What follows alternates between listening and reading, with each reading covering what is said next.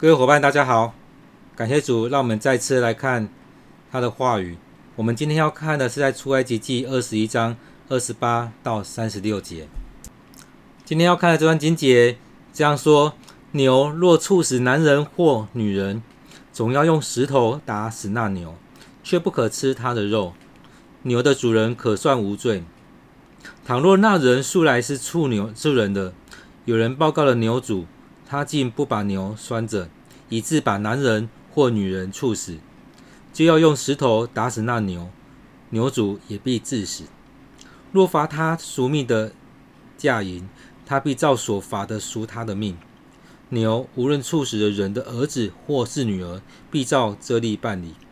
牛若处死了奴仆或是婢女，必将银子三十四舍克勒给他的主人，也用石头把牛打死。人若敞着井口或挖井不遮盖，有牛或驴掉在里头，井主要拿钱赔还本主人。死畜死死牲畜要归自己。这人的牛若伤了那人的牛，以至于死，他们要卖了活牛平分价值，也要平分死牛。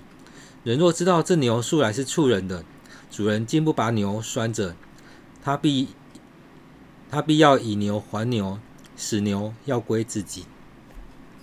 当我们在读这段经节的时候，不知道有没有一些景象跑出来？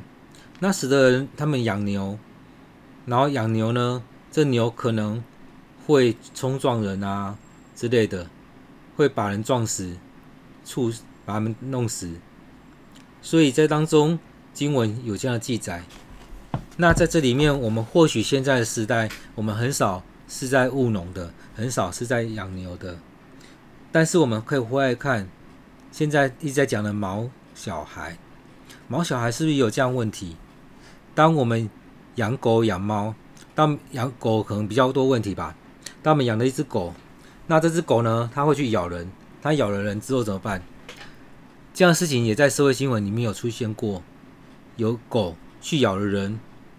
然后被咬的人来找主人，主人说不关我的事啊，那是狗自己去咬的啊。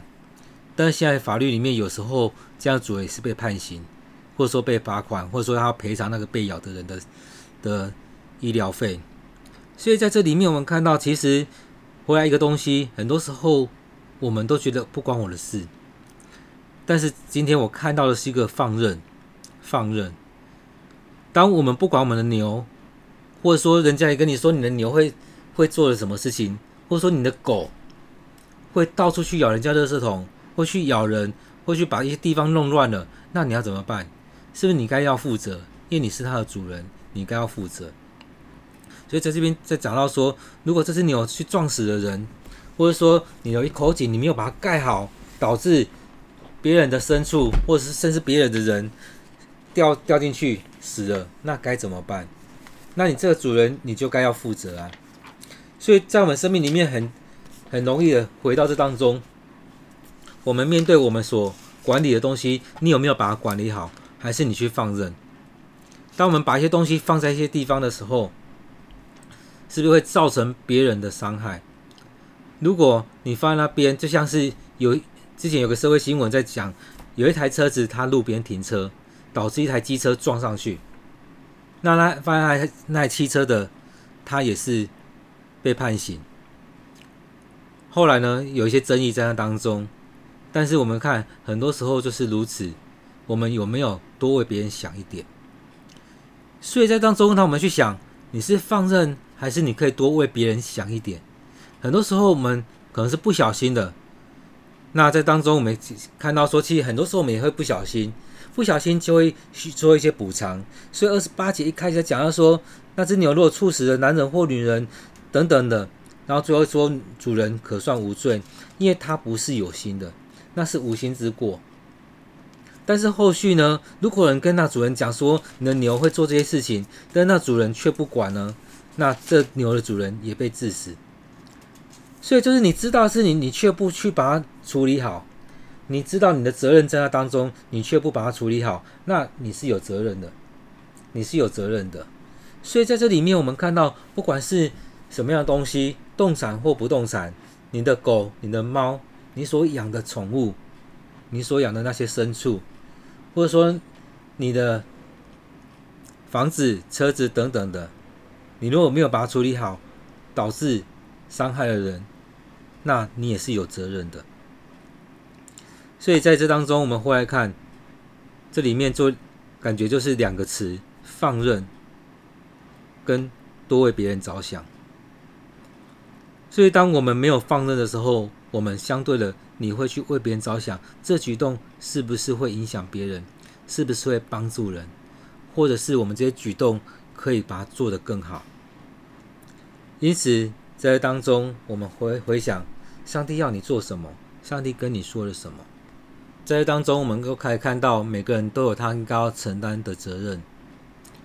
所以，在这个这里面，我们看到，如果 A 牛撞死了 B 牛，所以这两个他是说两头都要卖掉，活的死的都卖掉，然后平分。所以你把人家撞死牛的，你不是没有责任的，你还是要去承担那样的责任。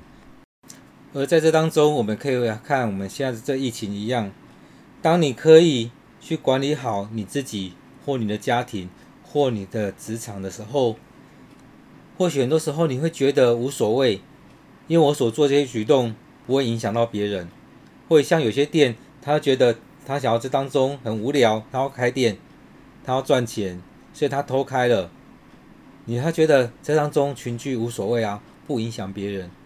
但是我们看，其实很多都会影响到别人。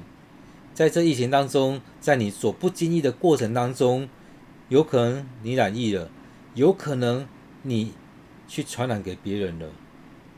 这当中，我们看到这过去一个礼拜检验出这么多量，其实很多时候都是在于我们觉得不会啊，不会发生啊。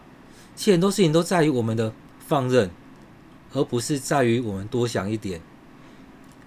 当然，也有很多人真真的很在意这些，他愿意舍弃他的一些东西，他的自由，他的工作。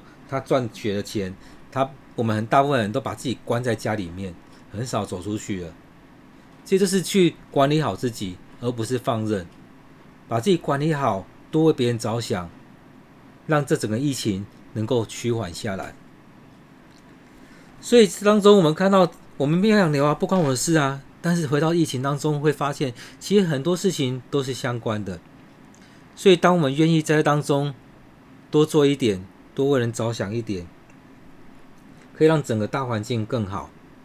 当疫情里面，我们可以多为别人着想一点，也可以让整个环境更好。就像很多时候都说不要囤积东西，让每个人都买得到，那每个人都不用惊慌，照着原本的生活来过。该去买东西的时候就去买，而不是很恐慌的去买。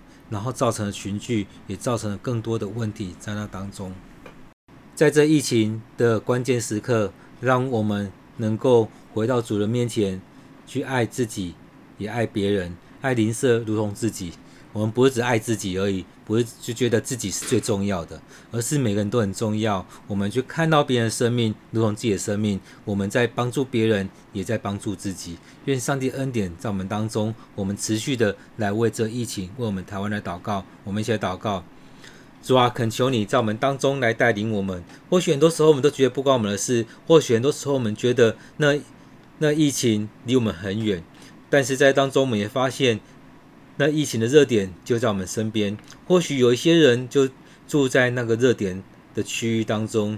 愿主你的平安临到在我们里面，让我们领受你的平安，你的灵也安慰我们。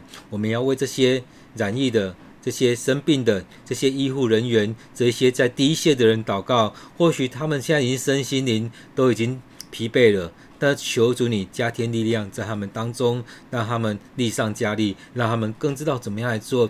让我们一起为这个事情来努力，来献上我们的祷告，也让这疫情整个趋缓下来，甚至让这个疫情赶快过去，让这些医护人员看到他们的努力是有用的，也让我们每个人。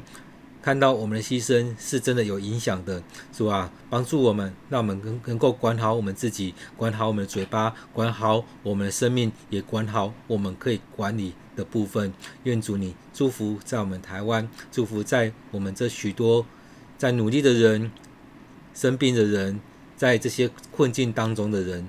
愿主你就祝福在我们当中，献上祷告，奉靠主耶稣的名，阿门。今天做这样简单的分享，那我们下次见。